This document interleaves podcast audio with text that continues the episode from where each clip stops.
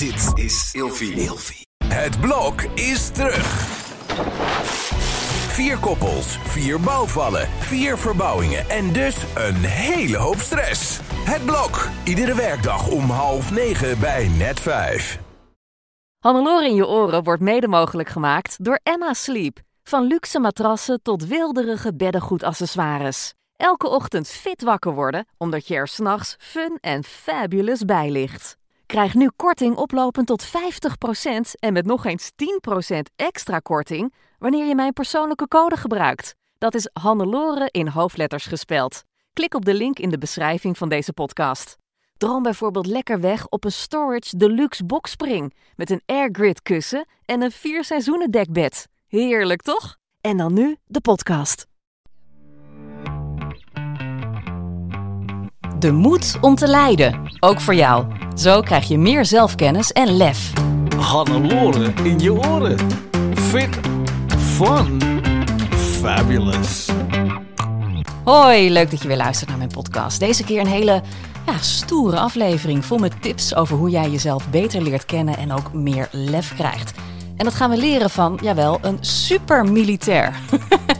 Jij en ik zijn natuurlijk ook elke dag dappere strijders. Hè? Of je nou een manager op kantoor bent, uh, bij de radio werkt of thuis je kinderen opvoedt. Want die kinderen wil je het beste voorbeeld geven. En ja, die collega's die wil je natuurlijk ook de beste versie van jezelf laten zien.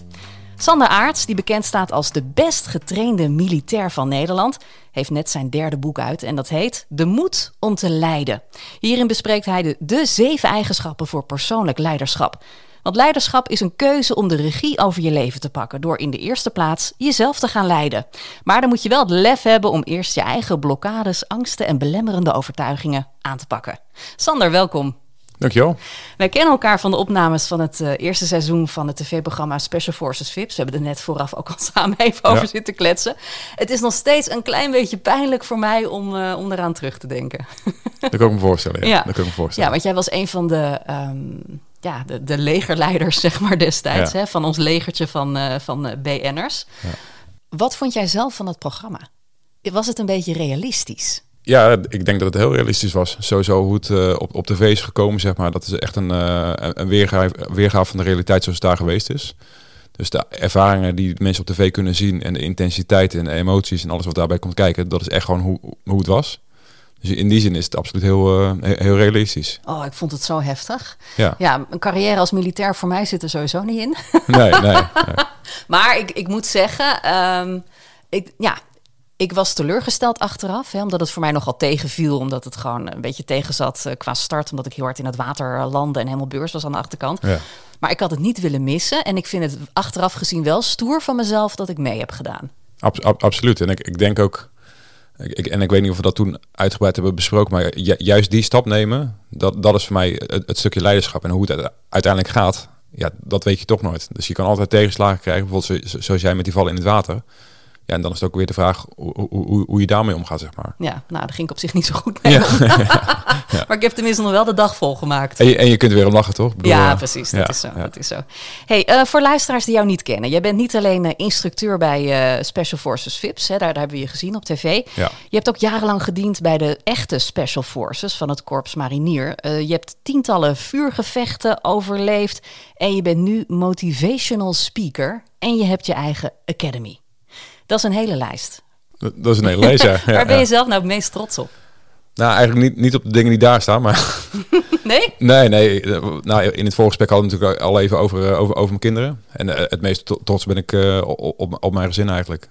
En al, al die externe dingen zoals een carrière bij, uh, bij, Defensie of dingen die ik nu doe, zeg maar gewoon om, om, om, om, mijn boterham te verdienen. Mm. Dat is hartstikke gaaf en daar ben ik ook wel trots op. Maar ja, gewoon waar het echt om gaat, mijn, mijn gezin en mijn kinderen en mijn vrouw, dat, daar ben ik wel het meeste trots op eigenlijk. Ja, maar was dat tien jaar geleden ook al zo? Is een beetje gewetensvraag. Nee, nee. Nou ja, kijk, rationeel wel. Dus dan zou ik een soort van rationeel antwoord geven. Maar, maar nu voel ik het ook veel meer. Omdat ik ook nu meer voel, zeg maar. Of dichter, bij mijn gevoel sta. En toen zat ik dusdanig echt uh, in het militaire leven. En dat heeft, dat, dat heeft gewoon een bepaalde focus en toewijding nodig om, om de missies te volbrengen en om, en om veilig thuis te komen. En het gaat, gaat altijd ten koste van iets. En in, in dit geval ging, het, ging het ook uh, enigszins uh, ten koste van, van mijn gezin, maar ook wat ten koste van mijn eigen gevo- ge- gevoel als mens, zeg maar. Ja, natuurlijk. Want je, dat beschrijf je ook in je boek. Hè, dat je in het begin, toen je was gestopt bij Defensie... je stond de hele tijd aan. eh, je had constant het gevoel dat je nog op, op missie was, zeg Ja, maar. ja, ja. Dat moet niet makkelijk zijn geweest voor je gezin. Nee, nee, nee dat, dat dat is heel moeilijk. En, eh, en, en nog steeds eh, is, is dat iets wa- wat je niet zomaar uitschakelt, zeg maar. En da- daar werk ik hard aan, aan om, om daar een beetje los van te komen. Maar ehm, ja, kijk, ik, ik zeg altijd zo, je, je kunt de militair wel uit de oorlog halen, maar de oorlog uit de militair, dat is, een- dat is een ander verhaal. Dat heeft iets meer tijd nodig. En eh, ja, hoe het went of verkeerd, als je dan thuis bent bij, bij gezin, ja, die, die moeten er ook aan wennen. En ik ben altijd zoveel weg geweest in mijn, in mijn carrière. En als je dan in één keer thuis komt met alles wat je meedraagt, ja, dan is dat voor, voor, voor, voor, voor de kinderen en eh, voor mijn vrouw in dit geval ook, eh, ja, kan het ook heel- heftig zijn. Ja, precies. Dat beschrijf je ook in je boek. Hè, dat Ja. je echt de nodige soul-searching ook hebt gedaan. Ja. Om ook, ja, hoe moet ik dat zeggen, een completer mens te worden eigenlijk. Want je was fysiek heel sterk. En uiteindelijk ben je vooral mentaal heel sterk geworden. Ja, ja en eh, da- daar zit ook gelijk eh, de uitdaging. Dus als je heel mentaal heel sterk bent, dan is dat je grootste kracht natuurlijk. En dan ga je alles mentaal proberen op te lossen. Uh, alleen, ja, als, als mens, en dat hoef ik jou niet uit te leggen, hebben we ook emoties en hebben we ook gevoelens. Ja. En dan is de valkuil natuurlijk dat je al die emoties en gevoelens, dat je die heel makkelijk overschrijft met, alle, al- met al die mentale tools, zeg maar. Eh, dus ja, voor mij het, het proces na defensie is ook gewoon meer uit mijn hoofd en meer in mijn lichaam en dichter bij mijn emoties, zeg maar. De moed om te leiden. Het is je derde boek. Ja. Voor wie heb je het geschreven? Nee, in, in de kern eigenlijk voor, voor, voor mezelf. Eh, Het schrijfproces zelf is voor mij heel eh, helend eigenlijk. Het ge- geeft me nou, al die eigenschappen waar ik over schrijf. Iedere keer kom ik weer een laagje dieper in mezelf. Daarnaast ook voor, voor mijn kinderen. Dus hoe meer ik over mezelf leer en hoe ehm, dichter ik bij mijn gevoel kom, ja, des te betere vader ik kan zijn voor, voor mijn kinderen. En ik, ik vind het ergens ook wel een fijne boodschap om eh, aan mijn kinderen mee te geven. Dus als ik er over een tijdje niet meer ben, dat ze iets over een vader lezen. Nou, eh, over die gast hier af en toe. dus, dus dat. Maar ik, ik, ik geloof ook oprecht, ehm, als ik nu kijk naar de, naar de beweging in de maatschappij en af en toe de dingen die ik oppik ja, en, de, en de gesprekken die ik heb, ja, dat, dat we als, als mens, en of dat nou man of vrouw is, of, en alles, dat, dat is niet, dat we onze eigen, onze eigen menselijkheid iets meer mogen gaan accepteren, zeg maar. Eh, en dat is, dat is best lastig. Ehm, kan ik uit ervaring vertellen. Ja. En, en daar zijn al die eigenschappen die hebben mij daarbij, daar, daarbij geholpen. Eh, en helemaal gasten met mijn achtergrond, maar ook eh, ja, mensen die in het bedrijfsleven staan, die altijd maar aanstaan en die altijd maar voor eh, de lat weer wat hoger leggen en eh, ambitieus zijn. En ook allemaal hartstikke mooi. Alleen ja, daar, daar komt wel die eerste eigenschap vandaan, zelfkennis. Ja, als je weet, als je niet weet waardoor je zelf geleid wordt, ja, waar, waar leid je jezelf dan naartoe? Ja, daar gaan we het zo uitgebreid over hebben. Ja. Wat ik het mooie vind aan jouw boek ook, is dat enerzijds eh, kom je heel krachtig over. Zeker als je beschrijft over die oorlogssituaties waar je in hebt gezeten. En al die onwijs heftige oefeningen die je, Ja, die jij ja, ook hebt moeten doen. Alles wat je hebt meegemaakt. En anderzijds eh, is het ook weer heel kwetsbaar. Omdat je gewoon echt vertelt over eh, je eigen jeugdtrauma bijvoorbeeld. eh, wat je allemaal hebt gedaan, dat het thuis niet lekker liep. Ehm, dat, dat vind ik echt een hele mooie combinatie. Van enerzijds die hele sterke militair... en anderzijds gewoon dat ja, kwetsbare jongetje eigenlijk. Ja, ja. ja. Was dat moeilijk om dat te schrijven? Ehm, nou, om, om te schrijven niet. Dat, was het eigenlijk heel fijn en dan gaat het heel eh, na- natuurlijk eigenlijk. Alleen als ik dan vervolgens teruglees en mijn ego die komt weer een beetje om de hoek kijken... en die, die gaat zich allerlei vragen stellen van ja, wat, wat zal die ervan vinden... en wat Ja. zullen je oud-collega's ervan vinden en je ouders en je kinderen en je vrienden en noem het maar op. Eh, maar als ik dan even terug naar, naar mezelf ga, dan, eh, ja, dan is het eigenlijk heel fijn om, om gewoon ehm, ja, om, om, om te zien dat, dat ik het allemaal in me heb. En je kinderen hebben het nog niet gelezen, Eh, of wel? nou, sommige stukjes wel. Dus ook het, het proces wat je, wat, je, wat je net beschreef, zeg maar, het, het hele jeugdtrauma. Dat, dat is echt iets van, eh, van, van het laatste jaar, zeg maar. En, en ook tijdens het schrijfproces zelf. Dus die, die hebben dat echt wel, echt wel volledig meegekregen. Ja. ja. En je vrouw? Eh, die heb ik ook, ja, die, die is nu aan het lezen. Eh, en sommige stukken die heb ik in het schrijfproces al, eh, al laten lezen. Ja, Want ja, die moeten er natuurlijk ook wat van vinden. Want het is ook voor een beetje hun leven wat, wat beschreven wordt. ja toch? zeker. Ja, Ja. ja. Du- Dus dat doe ik. Ik doe altijd een soort van check eh, bij mijn kinderen ook als ik echt persoonlijke dingen deel. eh, of, of ze daar ook happy mee zijn. In je boek vertel je ook eh, dat de zwaarste periode in je leven was toen je net was gestopt met je werk. Eh, je liep er tegenaan dat je altijd aanstond. eh, je had een relatiecrisis. Je was geen leuke vader. Hoe lang heeft die periode geduurd? Ehm, Hoe lang ben je daarmee bezig geweest? Ja, dat, dat, dat is natuurlijk wel een, wel een heel proces eh, ge- geweest. En dat begon, al, dat, dat begon in de basis al natuurlijk toen, toen ik nog bij Defensie zat. ook, ook die relatiecrisis, uh, nou, lang verhaal kort, ik had een affaire met een andere dame. En helemaal bij Defensie, ja, is integriteit is altijd mijn belangrijkste kenwaarde geweest. En, en nog steeds eigenlijk. Dus ik vond het altijd heel lastig. en hoe het in het verkeerd als je op missie bent of op oefening of training en je bent met een groep gezonde sportieve gasten in het buitenland en er is drank bij, de komende verleidingen. Maar dat, dat, daar ben ik voor mezelf altijd heel uh, integer in geweest. Alleen notabene in die periode dat ik wegging bij Defensie en ik koos voor mijn gezin, gebeurde het mij, zeg maar. um, en daar, daar zijn alle redenen voor om, om dat zo, zo, zo, zo, zo met te duiden. Alleen het gebeurde mij wel. Dus toen was ik weg bij Defensie. Had ik in principe geen, geen werk meer. Mijn bedrijf liep ook nog niet. Uh, en stond ik eigenlijk op een punt om mijn gezin te verlaten, zeg maar, voor, voor een andere dame. omdat ik dacht dat ik verliefd, verliefd was. Echt al je schepen achter je verbrand. Ja, ja, ja. Ja, en, en, achteraf gezien was die hele affaire was, was meer een soort van vlucht, zeg maar, om, om de pijn van het verlaten van de Defensie niet te, te hoeven voelen. Aan de andere kant, die zogenaamde verliefdheid richting, die, richting die, die, eh, die, die, dame. En dat heb ik op een avond heb ik het op, opgebied richting mijn vrouw. Van, joh, ik, uh, ik, ik denk dat ik verliefd ben. En nou, dus, haar, haar hele wereld stort, ja, ook in. Ik kan me voorstellen dat ze vies door de kamer vloog. ja, nou, op, op zich viel dat me mee, maar e-, echt gewoon intens verdrietig. En zij zou haar hand in het vuur, in het vuur steken, zeg maar, omdat, het, omdat ze dacht dat ik niet zo was. En, ja, zo, en zo was ik ook nooit. Alleen op dat. maar je was gewoon jezelf kwijt op dat moment. Zeker, ja. zeker. Ja, ja. En alles wat, wat daarmee samenhing, zeg maar. Ja, toen zijn we gewoon allebei door een heel uh, moeilijk uh, proces gaan, zeg maar. Uh, en uiteindelijk heb ik een soort met van de keuze gemaakt om, om de relatie met die vrouw te beëindigen.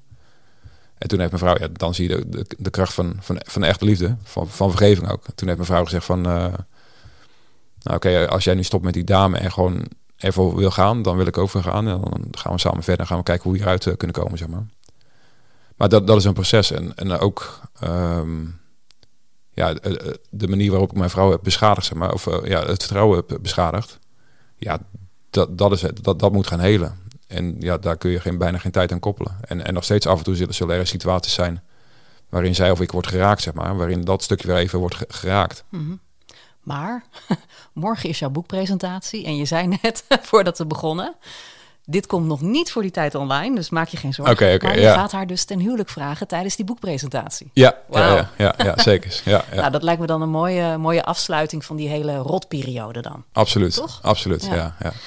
Toen ben je echt gaan werken aan jezelf. Je hebt je problemen aangepakt. En ik begreep ook vanuit je ja. boek dat er toch wat uh, geestverruimende middelen bij kwamen kijken. Heb je echt ook in zo'n zweethut gezeten en, en alles erop en eraan?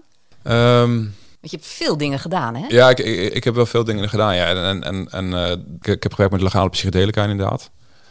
Um, maar zo heb ik heel veel andere dingen gedaan, zeg maar, om, om gewoon uh, bij mezelf te onderzoeken waar, waar de groei ligt, waar ik vastloop, uh, wat, wat, wat, wat mijn patronen zijn. Ja, omdat je gewoon eerst iets moest afbreken. Je moest ergens doorheen breken voordat je weer bij je eigen kern kwam, zeg maar. Ja, dus eigenlijk na die periode toen merkte ik, oké, okay, op de een of andere manier heb ik nu hulp, hulp nodig, ook door, door die relatie met mijn vrouw. En uh, in, die periode, in diezelfde periode eigenlijk waren er twee oud-collega's die uh, om het leven kwamen met een eentje met, een ongeval. Of twee met een ongeval eigenlijk en, en, en eentje door een ziekte. Toen ben ik eerst uh, hulp gaan zoeken bij een psycholoog. En na die sessies kwam ik eigenlijk achter ja, dat ik die psycholoog een beetje naar de mond het praten was. En ik, die kwam niet voorbij mijn zorgvuldig opgebouwde ja. panzer. Ja, dat heb je natuurlijk ook bij de slimme mensen. Hè? Dan breek je daar niet zomaar doorheen als nee, psycholoog. Nee, ja. dus en, uh, ongetwijfeld heb ik daar iets aan gehad. Misschien een bepaald inzicht. Of, maar echt gewoon waar het om ging, da, daar kwamen we niet. En vrij vlak daarna uh, deed, mijn, deed mijn broer nog een, uh, een, een zelfmoordpoging. Die, die heeft een bipolaire stoornis. Ja, toen ook echt zoiets oké, okay, ik moet gewoon een keer voor, voorbij, die, uh, voorbij die muur, zeg maar, om, om te gaan kijken waar, waar, kan gaan helen, zeg maar. En toen ben ik inderdaad in, in aanraking gekomen met, uh, met psychedelica. Nou ben ik geen adviseur of ambassadeur van, van, van psychedelica. Z zeker niet. Uh, nee, maar goed, we hoeven er ook niet al te spastisch over nee, te doen natuurlijk. Nee, zeker niet. Nee, nee, maar dat, dat heeft me heel, heel erg geholpen om een keer echt, echt te gaan, gaan, gaan voelen eigenlijk. Maar ook aan en werk, uh, yoga. Uh, ja, en gaandeweg ben ik, ben ik die stappen gaan maken zeg maar, om, ja, om dichter bij mijn gevoel te komen. Wat vonden je maten daarvan, van Defensie? Die denken, die Sanne zit nu ineens uh, ja, ja. met een uh, shamaan uh, in, in een hut te trippen. Ja, ja, ja. Nou, ik, ik, ik weet niet of al die jongens zeg maar, mijn, mijn boek hebben gelezen, waar, waar ik wel over, over, over schrijf of in, in bepaalde interviews of zo. En er zullen ongetwijfeld gasten zijn die, die het niet begrijpen. Die denken van ja, die aard is helemaal gek geworden. En inmiddels is het ook helemaal prima. Ik bedoel, dat, dat, dat, dat, ze niet begrijpen dat ze daar een oordeel over hebben. Maar er zijn ook wel heel veel gasten die, uh, ja, die het wel begrijpen en, en, die het wel zien en die er wel uh, ja, een soort van respect voor hebben. Ja. Nou, iedereen heeft zijn eigen pad, toch? Ja, zeker. Ja. Hey, in je boek beschrijf je zeven eigenschappen, soort van superkrachten voor persoonlijk leiderschap. En ik wil heel graag de eerste twee met je, met je bespreken. Want je zei het net al, zelfkennis. Ja. Waarom is dat zo belangrijk? Uh, helemaal als, als leidinggevende of, of als, als mens eigenlijk. Ja, als je niet weet waar, waar je zelf door geleid wordt, ja, waar, waar leid je jezelf en de ander dan, dan naartoe? En heel vaak kwam ik erachter eigenlijk dat ik onbewust ook met bepaalde dingen geleid werd door, door angst. En nou, inmiddels kwam, ik er wel achter dat ja, een van mijn grootste angsten is als ik op een gegeven moment op een uh, hopelijk hele oude leeftijd terugkijk op mijn leven. En dan dat ik dan terugkijk eigenlijk dat ik uh, en, zie dat ik voor het grootste gedeelte werd, werd geleid eigenlijk door angst. In, pla in plaats van door, door, door, door, liefde. Ja, dus daar ben je bang voor, voor angst. Nou ja, niet zozeer voor angst, maar om, om, om geleid te worden door angst. Uh, en ik denk uh, helemaal, uh, het is een bekend fenomeen natuurlijk, begin with the, end, with the end in mind. En helemaal bij Defensie heb ik best vaak situaties gehad dat je wordt geconfronteerd met je eigen sterfelijkheid. Ja, en van, vanuit dat perspectief ja, is voor mij zelfkennis, dat is eigenlijk een, een, van, een van de belangrijkste eigenschappen, zeg maar, om, om jezelf te leren leiden, ook onder moeilijke omstandigheden. Maar als iemand dat weet, ben jij het wel. Want je hebt natuurlijk de dood vaak genoeg uh, in de bek gekeken, zeg maar. Ja, ja. En dan kom je thuis te zitten en dan ben je bang dat je de rest van je leven wordt geleid door angst. Um, ja, ja, ergens wel. En kijk, helemaal bij Defensie, als je nou echt op, op een bepaalde manier wordt geconfronteerd met, uh, met, met, met, met sterven, zeg maar, dan ja, heel vaak heb je daar weer een soort van mentaal trucje voor om daar overheen te, te stappen, om, om, om die angst niet te hoeven voelen. Maar toen ik wel, wel weer ging bij, bij Defensie en ook het hele begrip bijvoorbeeld sterfelijkheid of sterven, zeg maar, iets uh, meer in de weg ging kijken. Ja. ja, dan krijg je daar ook heel helder uit over. En um, ja, ook, ook, ook dat, dat, het hele, die, die zelfkennis en dat, dat groeiende bewustzijn. Ja, dat, ge, dat geeft steeds meer ruimte om om echt te gaan leven, om voluit te gaan leven. Ja, ja je boek zette me ook echt wel aan het denken hoor. En ik las het dan steeds voor het slapen gaan. Misschien was dat niet al te verstandig. maar dan ging ik ook nadenken van ja, waar ben ik dan zo wel bang voor? Wat zijn mijn angsten? En dacht ik, nou ja, sowieso om, om uh, dood te gaan, omdat ik dan uh, mijn kinderen niet verder kan begeleiden. Dat is dan wel de belangrijkste drijfveer. Maar ook inderdaad, wat jij noemt in je boek, het gevoel dat je niet goed genoeg bent, ja, ja. dat je mensen teleurstelt en zo. Dus ik denk, Ik snap als, als militair dat je dan uh, wordt geleefd door, door angst. Of tenminste dat je alles moet doen om dat op dat moment niet te voelen. Maar het geldt ook voor heel veel mensen. Volgens mij wordt bijna iedereen wel geleefd door angst tot op een bepaald niveau. Ja, met name gasten met mijn achtergrond, maar ook gewoon stoere mannen, maar ook gewoon, gewoon mensen in het algemeenheid. Dan, dan, dan laten we een bepaalde rol van onszelf zien, of een bepaald, bepaald deel van onszelf zien. En vaak probeer je een soort van perfect plaatje zeg maar, voor, voor de buitenwereld te, te, te laten zien eigenlijk. Maar, maar dat is ook angst dat is ook, dan word je eigenlijk geleid door angst om, om je echte zelf, zeg maar, met al die onzekerheden, die kwetsbaarheden, die, die ongemak is, om, om dat ook niet te laten zien, zeg maar. En ik geloof heel erg, als we, als we die angst een klein beetje leren, uh, om daar, dat we daar wat gezonder mee omgaan, ja, dan, dan vinden we enerzijds de verbinding met, met onszelf, maar ook met elkaar. Dus dan zien we dat we gewoon allemaal dezelfde dingetjes hebben. En hoe doe je dat? Um, Moet ik dan gaan mediteren op een kussen en denken, hmm, nee, ben dat, ik bang voor? Hmm. Nee, zeker niet. Dat is het stukje zelfkennis en, en het groeiende zelfbewustzijn. Dat je constant bij jezelf ook inzegt, oké, okay, wat voel ik nu? Wat denk ik nu? Uh, en, en waar word ik nu door, door geleid? En dan vervolgens de vraag, oké, okay, wil ik me hierdoor laten leiden? Dus als ik nu zeg maar in, in, dit, in dit gesprek bij mezelf merk, oké, okay, ik hou bepaalde dingen achter of ik wil iets niet zeggen vanwege X, Y, Z. Ja, is, is dat angst of is dat liefde? En vervolgens kun je de keuze maken, oké, wil ik me hierdoor laten leiden? Ik zit even te denken heel concreet hoe, hoe mensen die deze podcast luisteren, hoe ze dat dan kunnen aanpakken. Helpt het dan om bijvoorbeeld met iemand daarover te praten? Of dat je erover gaat schrijven? Dat je gewoon kijkt wat er komt, bijvoorbeeld? Ja, ik, ik denk dat er heel veel uh, tactieken en strategieën zijn zeg maar, om, om dit uh, te laten groeien. En die, dan zou ik vooral mensen uitnodigen om daar, daarmee te gaan spelen wat, wat, wat, wat het beste voor hen werkt. En praten is sowieso altijd goed. Daar zit ook best vaak nog veel, veel, veel lading op. Je hart op de tong hebben. Ik denk dat sowieso praten en dingen verbaal maken, dat, dat, uh, dat helpt absoluut. En dan kun je ook woorden geven aan hetgene wat je voelt, wat je denkt, zeg maar. Dat, dat helpt al. En helemaal als je dan mensen tegenover je hebt die, die, dat enerzijds kunnen horen en dat eventueel kunnen, kunnen spiegelen. Ook je blinde vlekken kunnen laten zien, zeg maar. Het schrijven helpt, heeft, heeft mij heel erg geholpen. Dan zit je daadwerkelijk op papier en dan kun je teruglezen. Oké, wat denk ik nu, wat voel ik nu en is, is dat echt zo, klopt dat? Maar daarnaast ook uh, gewoon uh, mooie lange wandelingen maken. Gewoon echt de, de stilte voor jezelf opzoeken om ja, dat, datgene wat zich aan wil laten dienen, zeg maar, datgene ja, wat je moet voelen eigenlijk, om daar, om daar een beetje de ruimte voor te geven. Ja, dat doe ik zelf ook wel eens hoor. Als ik dan eh, wat ruimte in mijn hoofd wil maken, dan ga ik even lekker een stukje lopen met de hond in het Ja. bos. Of ik bel een vriendin. Vanmorgen had ik nog een vriendin aan de lijn die, die vertelde dat ehm, die is net eh, gescheiden. En ehm, haar dochter kan haar emoties niet uiten daarover. En, ehm, maar dat doet zij dus tot, tot op bepaalde hoogte ook niet. En toen had ze een soort van woedeaanval. Niet richting de dochter, maar gewoon in het algemeen. En toen belde ze me op van ja, ik heb er zo spijt van. Ik ga helemaal uit mijn dak en eh, dat wil ik er niet laten zien. Dan zeg ik ja, maar waarom ga je nou uit je dak? Omdat zij haar emoties niet, niet laat zien. Dus op dat moment laat jij helemaal je emoties zien. Ja, ja. En ben je bang dus dat ze daarvan schrikt. Terwijl ze misschien wel denkt... hé, hey, mama die eh eh, lost dit even voor me. Precies, ja, ja. Prima, dan Ja. kan ik dat dus ook doen. En denk ik, ja, dat is toch juist goed dat je dat dan voorleeft op die manier. Maar ze had het gewoon even nodig om, om te horen. En dan denk ik, ja, zoiets simpels kan het ook zijn. Dat je gewoon even belt met een, met een goede vriend of vriendin. Om gewoon even te zeggen van, joh, hier loop ik tegenaan. Wat vind jij daarvan? Ja, ja. En, en dat dat is het mooie als mensen dan de, de veiligheid voelen, zeg, zeg maar, net zoals jou verdienen, om, om, om dat te delen. Ja, en helemaal omdat je daar gewoon iets verder van afstaat, zeg maar, en, dan, en een ander perspectief hebt, ja, kun je dat even teruggeven. En dan, ja, vaak geeft dat weer een soort eh, ruimte en, en, zelfinzicht. Ja. ja, zelfkennis dus. Is dat ook iets wat volgens jou veel eh, bazen, dus echte leiders, missen op dit moment? Ehm, nou, ik, Zeg nou ja. Ja, nou ja, met, met de mensen die, die ik spreek, zeg maar, eh, zie ik dat vaak wel, ja. Ja, en of dat aan mijn netwerk ligt en de mensen die ik spreek en de thema's die ik eh, bespreek, maar of, of het daaraan ligt. Maar ik, ik denk wel eh, dat het mensen gaat helpen. En, en helemaal eh, mensen aan de top, zeg maar, of op wat voor manier ook, die zijn, daar, die zijn er door een bepaalde gedrevenheid gekomen. Maar op een gegeven moment kun je zelf ook nog steeds de vraag stellen, oké, wa- wa- wat, drijft mij nu? En is dat nog steeds even, even, even gezond, zeg maar? Ja, en is dat angst of is dat liefde? En, en, en is het angst en is het liefde? Ja. Ehm, transformatie bespreek je in het boek, nederigheid en, en zelfbewustzijn. Want zeg je, hoe beter je voor jezelf zorgt, hoe beter je voor anderen kunt zorgen. Ja, dat geldt denk ik voor iedereen. Toch zeker voor mensen met kinderen. Absoluut, ja, ja, ja, ja. En, ja. en, en ook als je het hebt over eh, wat je net zei, die, die, die bazen of die CEO's. Ik heb zo, zo vaak ook gesprekken, dan, dan proberen ze het zo goed voor een bedrijf te doen en, en, en voor hun kinderen, maar zichzelf, ze cijferen zichzelf in hun lichaam helemaal weg eigenlijk. Dus- Dus in de basis zorgen zorgen ze niet voor hunzelf. Ja, en heel vaak komen ze daar eigenlijk achter dat ze gewoon het verkeerde voorbeeld geven richting hun kinderen. Dus ze zeggen tegen hun kinderen, je moet goed voor jezelf zorgen, maar ze laten niet het goede voorbeeld zien.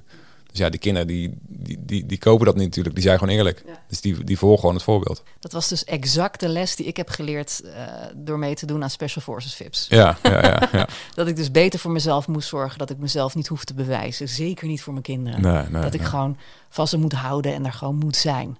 Dus dat was een hele mooie les. That's it, ja, ja. Tweede ding wat je noemt in je boek, hè, als special force, dat is moed. Nou begrijp ik dat moed belangrijk is voor een militair. Maar waarom is het van belang bij persoonlijk leiderschap? Nou, om, omdat, om- omdat ik denk dat, dat het, hetgene wat we zoeken, dat, ligt altijd een beetje voorbij, onze weerstand. Eh, dat ligt altijd voorbij die angst. Dus om jezelf echt te gaan leiden en om ook de, moeilijke stukken in jezelf zeg maar, aan te kijken. Die, die onzekerheden of die kwetsbaarheden of de lastige dingen die je hebt meegemaakt. En om te gaan zoeken wat je, wat je echt drijft. Ja, dat is lastig. En dat is soms pijnlijk en dat is soms verdrietig. En ja, het liefst gaan we er lekker door met de waan van de dag en gaan we door eh, met onze ambitieuze doelen. Maar soms gaat het je ook echt wel helpen om, om even stil te staan en om, om ja, even, even eh, spreekwoordelijk gezegd die demonen in de bek aan te kijken. En, en daarvoor heb je moed nodig. En dat hoeft niet, dat is niet moed in de zin van uit vliegtuigen springen of met special, met spe- special forces VIPs meedoen. Maar moed kan ook zijn eh, die, die moeilijke gesprekken voeren. Tuurlijk. Of, of hetgene uitspreken wat je, wat je, wat je dwars zit. Of uh, nou, noem, noem het maar op. Ja, en, en moed heb je natuurlijk ook nodig om uh, je eigen jeugdtrauma's uh, aan te gaan. Ja, ja. Want dat herkende ik ook heel erg in je, in je boek. Hè. Je, je, je, spreekt over uh, misbruik in je jeugd. En dat vond ik ook heel herkenbaar. Ik heb zelf ook uh, in mijn jeugd iets heel naars meegemaakt in die trant. En ik heb dat gewoon altijd weggestopt. Ja. En dat kwam pas jaren later terug dat ik me realiseerde van... oh, wacht, dat en dat en dat is er, is er toen gebeurd. Ja. En daar kon ik toen nog steeds niks mee op dat moment. En pas jaren later, toen durfde ik het aan, zeg maar, om echt te gaan kijken van oké, okay, uh, wat voelde ik uh, toen? En dat beschrijf je ook in je boek. Ga ook na wat die ander voelde op dat moment. Ja, ja. Want de rol van dader en slachtoffer, dat wisselt nog wel eens. Ja, ja. Um, op verschillende momenten en niet op dat moment zelf ja. natuurlijk. Dus dat, dat vond ik ook wel heel mooi dat je dat uh, beschreef. Dat je dan dus jaren later ja, niet dat je begrip krijgt voor de dader, maar wel dat je snapt dat die ook vanuit zijn of haar eigen pijn heeft gehandeld, waarschijnlijk. Ja, Ja, ab- ab- ab- absoluut. En dat, dat klinkt heel makkelijk. En eh, helemaal als, als ik het zo op papier zet en, en mensen die lezen dat, dan, dan klinkt het een soort van eh, een heel, heel makkelijk 1 2 of zo. Nou, Eh, ik, ik vond het niet makkelijk hoor. Nee, zeker niet. In, in tegendeel, het is misschien het, het, het Nee, ik bedoel allermoeilijkste ook, toen ik het las. Ik, ik, ik begreep echt wel Ja. dat het een heel moeilijk proces eh, was geweest. Ja. Misschien ook omdat het voor een deel herkenbaar is. Maar ik dacht van ja, dat is echt wel heel moedig inderdaad. Om, dat, om die pijn, om daar zo in te duiken zelf. Ja, ja. En enerzijds eh, is, is nog, nog, nog steeds altijd je goed recht als, als slachtoffer, zeg maar, om de, om de pijn, om het verdriet, om, om, om de woede te voelen ri- Tuurlijk. richting iemand. Maar op een gegeven moment, als je, als je, als je dat, dat, dat kunt toelaten, dat, dat gevoel, zeg maar, aan, daar voorbij ligt ook weer op een gegeven moment een stukje helderheid. Dat je gaat zien dat, dat die ander ook vanuit pijn handelt en eh, ge- ge- geleid wordt eigenlijk door angst en, en, en, en door pijn. En als je dan, als je vanuit, vanuit daar het oordeel kunt loslaten, ook al is het maar heel eventjes, ja, dan, als je het oordeel, oordeel loslaat, dan het enige wat er dan resteert is de liefde eigenlijk. En, en dat is niet zo... Dat vind ik nog een beetje ver gaan liefde dan. Want dan, ik, ik snap wel dat je daar naartoe moet. Ja. Maar dat is wel een hele grote stap.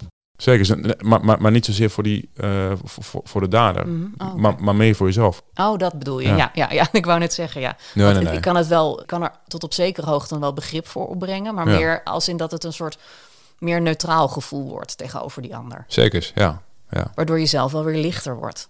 D- dat is het. Als, als jij zeg maar constant met, maar met, met haat en wrok zeg maar naar iemand, dat is jouw haat en wrok wat je zelf bijdraagt. Nou, en dat vreet aan je. En dat vreet aan je. En, en dat gaat ten koste van jou, de de liefde voor jezelf en de liefde voor de mensen in jouw omgeving. Mhm. Initiatief noem je ook. Naast eh, de keuze, hè, face your fears. ik vond het leuk om te lezen trouwens dat je ook eh, nerveus was voor de tv-opnames van Special Forces. Ja, tuurlijk. Ja, ik zat echt drie dagen van tevoren in een soort halve paniekaanval op de bank. Ik dacht echt, ik wil dit niet, ik durf dit niet, ik kan dit niet. Ik ook, ik ook. Ja? Nee, nee, nee. minder, minder. Ja, maar dat, dat, dat zelfs jij daar eh, nerveus voor was. Terwijl je daar wel echt stond natuurlijk als de man. Ja, nee, ik, ik, ik denk dat het gewoon eh, heel, heel menselijk is als, je- als je gewoon nieuw- nieuwe dingen doet. En dit, dit was voor ons, of laat ik voor, voor mezelf spreken, voor, voor mij was het nieuw. Ja, dan, dan voel je daar gewoon onzekerheid bij en vind je het spannend. Ja, Ja, dat is wel een van mijn mantra's. Feel the fear and do it anyway. ja, ja absoluut. Ja. Ja, initiatief, durf te pionieren. Wat, wat bedoel je daarmee? Ja, d- dat we soms ook dingen gewoon te groot en te complex maken in, in ons hoofd. En dat weerhoudt ons vervolgens om daadwerkelijk in actie te komen. En helemaal als je, als je het hebt over, over, over leven en moed tonen. Ja, we, we kunnen niet blijven praten over moed tot on ons wegen. Maar uiteindelijk zul je in beweging moeten komen en die stap voorwaarts moeten maken, zeg maar. En dat, dat kan met hele kleine stapjes. Maar het in beweging komen, het initiatief tonen en gewoon pionieren en proberen en gaandeweg bijsturen. Dat heeft mij altijd zoveel eh, gebracht, zeg maar. En daar heb ik altijd zoveel van geleerd. En gaandeweg, eh, ja, natuurlijk ga je tegen dingen aanlopen en ga je fouten maken. En lukken dingen af en toe niet. Maar als je dan daar, daarin wel daar, daarmee kunt zijn en in beweging blijft. En weer initiatief blijft tonen. Ja, daar, daar, daar groei je van als, als mensen. Daar je van. Ja, Klinkt ook als mijn leven als moeder.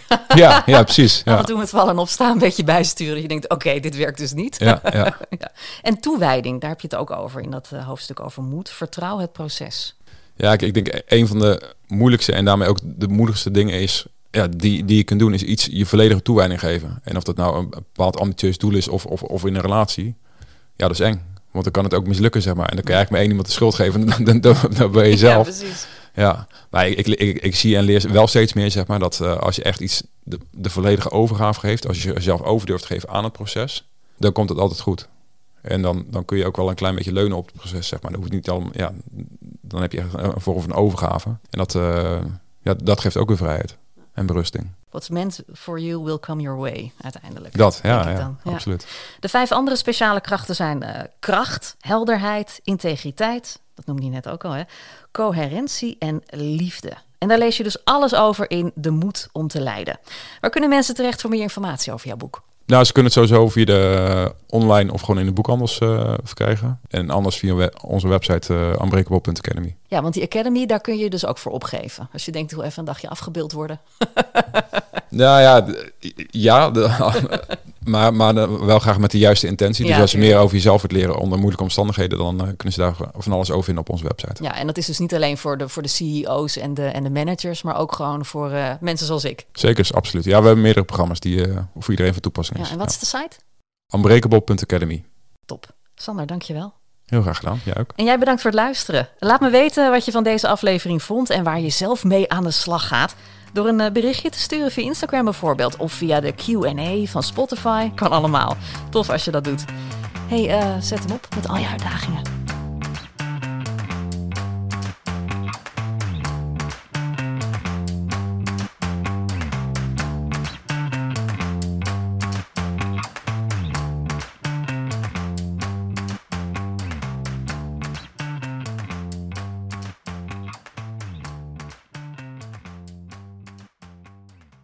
Hannelore in je oren wordt mede mogelijk gemaakt door Emma Sleep.